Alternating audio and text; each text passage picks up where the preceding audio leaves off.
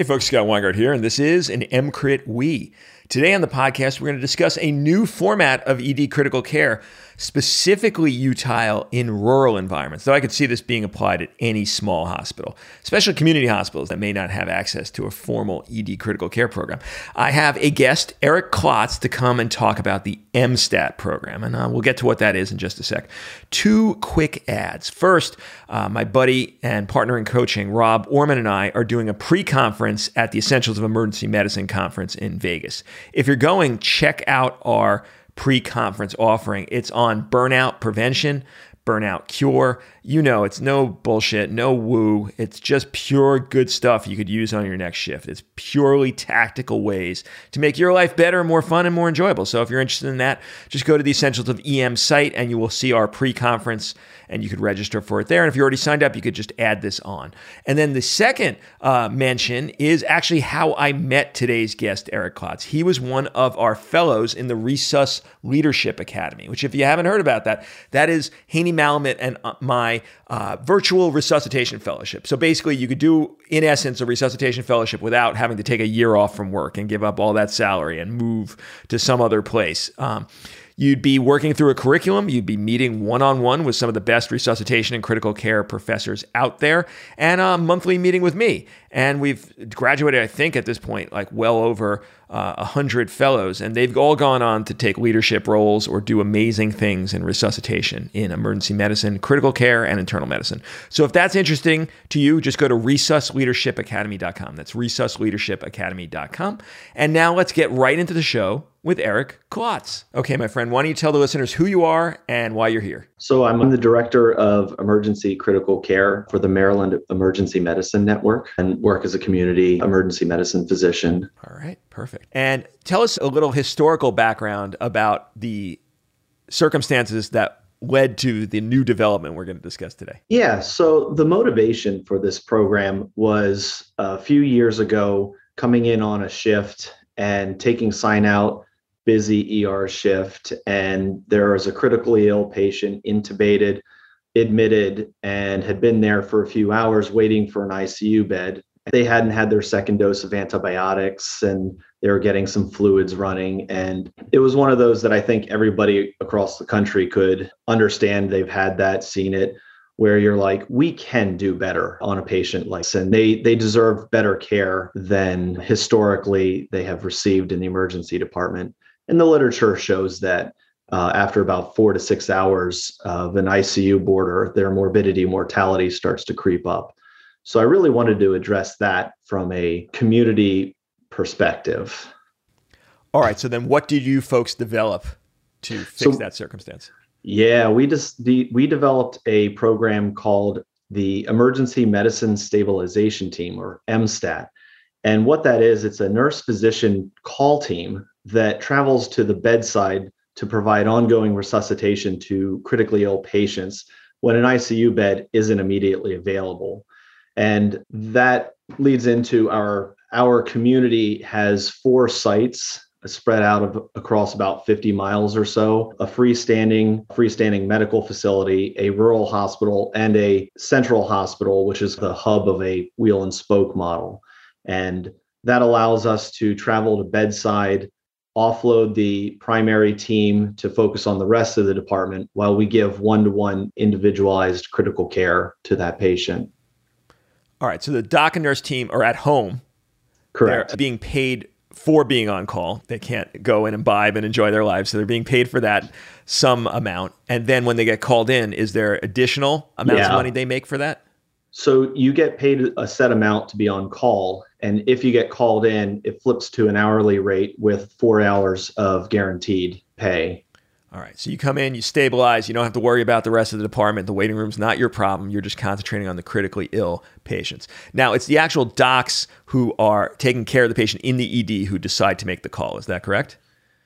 Yes. Although I have remote access and so I, I troll the boards and I identify patients that could be at risk of deterioration or their vital signs are slipping. And so I give a call and ask hey is this a patient that could could require additional services? Now is on its face obviously great for the patient. There, there's no way it's not going to have patient benefit.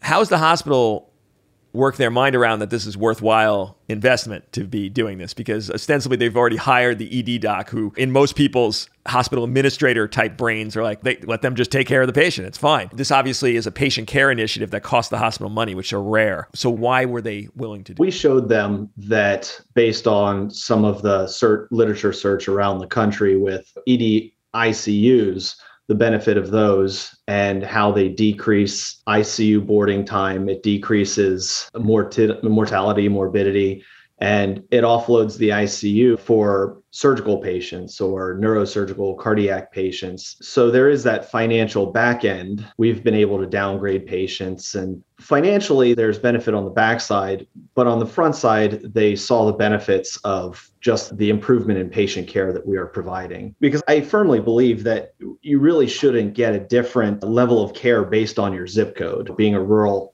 hospital system, sometimes there's that belief that we can't give as high quality of a care. And I think quite the opposite. Now, how many people do you have on this team? Are all the docs doing it? It's a certain subset. It's a certain subset. We have about six, six to eight docs on our team that that have that extra interest in critical care, that that want that experience of one-on-one care. It's a little outside of the the in the trenches mental mode. And have they undergone any training or do you have any training requirements? Yeah, we do the fundamentals of critical care as a general, I call it a merit badge just to make sure everybody's on the same page. But hey, we're all ER doctors. We are all made at resuscitation. And so you just need that extra interest in doing it. Now, you recently published a paper on this that's in press, Eric. Uh, what is that paper document? Yeah, so that's it. The title is Utilizing an Emergency Medicine Stabilization Team to Provide Critical Care in a Rural Health System, a Novel Approach. And that's published in the American Journal of Emergency Medicine. And really, my goal with the paper was to provide a bloop for other rural health systems that have struggled historically with the same problems that we've had. And it describes the, the concept of our program. We start off talking about the issues that we all face about the boarding issues, um, trying to manage a critically ill patient and the entire emergency department, and how uh, that just historically hasn't worked out so well for anybody. And we described the program in fairly good detail of how we set it up, the nurse physician requirements. We have to be within an hour's response time to all four sites and how we can take phone calls and actually start giving orders while we're on the road to the site just to jumpstart things. So we hit the ground running at the as soon as we get in the door. And then we talk about the results of it our experience with it. For example we saw about 195 patients that we described. Let me step back. We received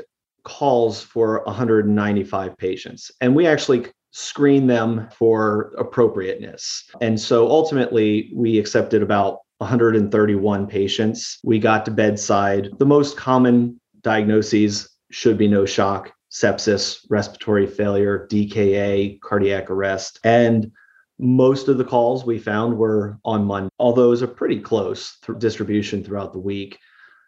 They're mid afternoon again as the department ramps up. That's when we start seeing more patients. And the outcomes of those patients was pretty interesting for me. We were able to downgrade 27 of those patients. 16 of them we got to med surg, two to uh, an IMC. We were actually able to discharge two of them. Um, three of them we transitioned to a palliative care model, which I think that I'm actually proud of those cases where ordinarily we would just say, nah, send them up to the ICU, let them figure it out, because it does take time to sit down with the family and discuss goals of care. And sometimes we honestly don't have time for that. We were able to do that in a number of cases. So I, I was proud of those cases. So overall, we showed that it, it is a viable model for other communities. Is there any question I should have asked you but haven't, Eric? I, I think that's pretty pretty straightforward in terms of the model. Setting it up is you just need a core group of doctors and nurses to really buy into this this concept. And once you have that, the rest of it falls into place. I love it. I love it, man. All right. Well, thank you so much for telling the audience about this. Oh, thank you very much. So there you go, folks. That is the EMSTAT program. Yet another way you could do ED critical care in an emergency department and not have to have patients being taken care of in their critical illness by the same people that have to worry about the 50 patients in the waiting room. Um, if you're interested in other forms of ED critical care, there is a page on EMCrit with all of them. Remember the pre-con at Essentials of Emergency Medicine and then the Resuscitation Leadership Academy. If you want to up your resuscitation game, that's the way to do it. So, resusleadershipacademy.com. I will speak to you soon. Scott Weingart for the EMCrit podcast saying bye bye.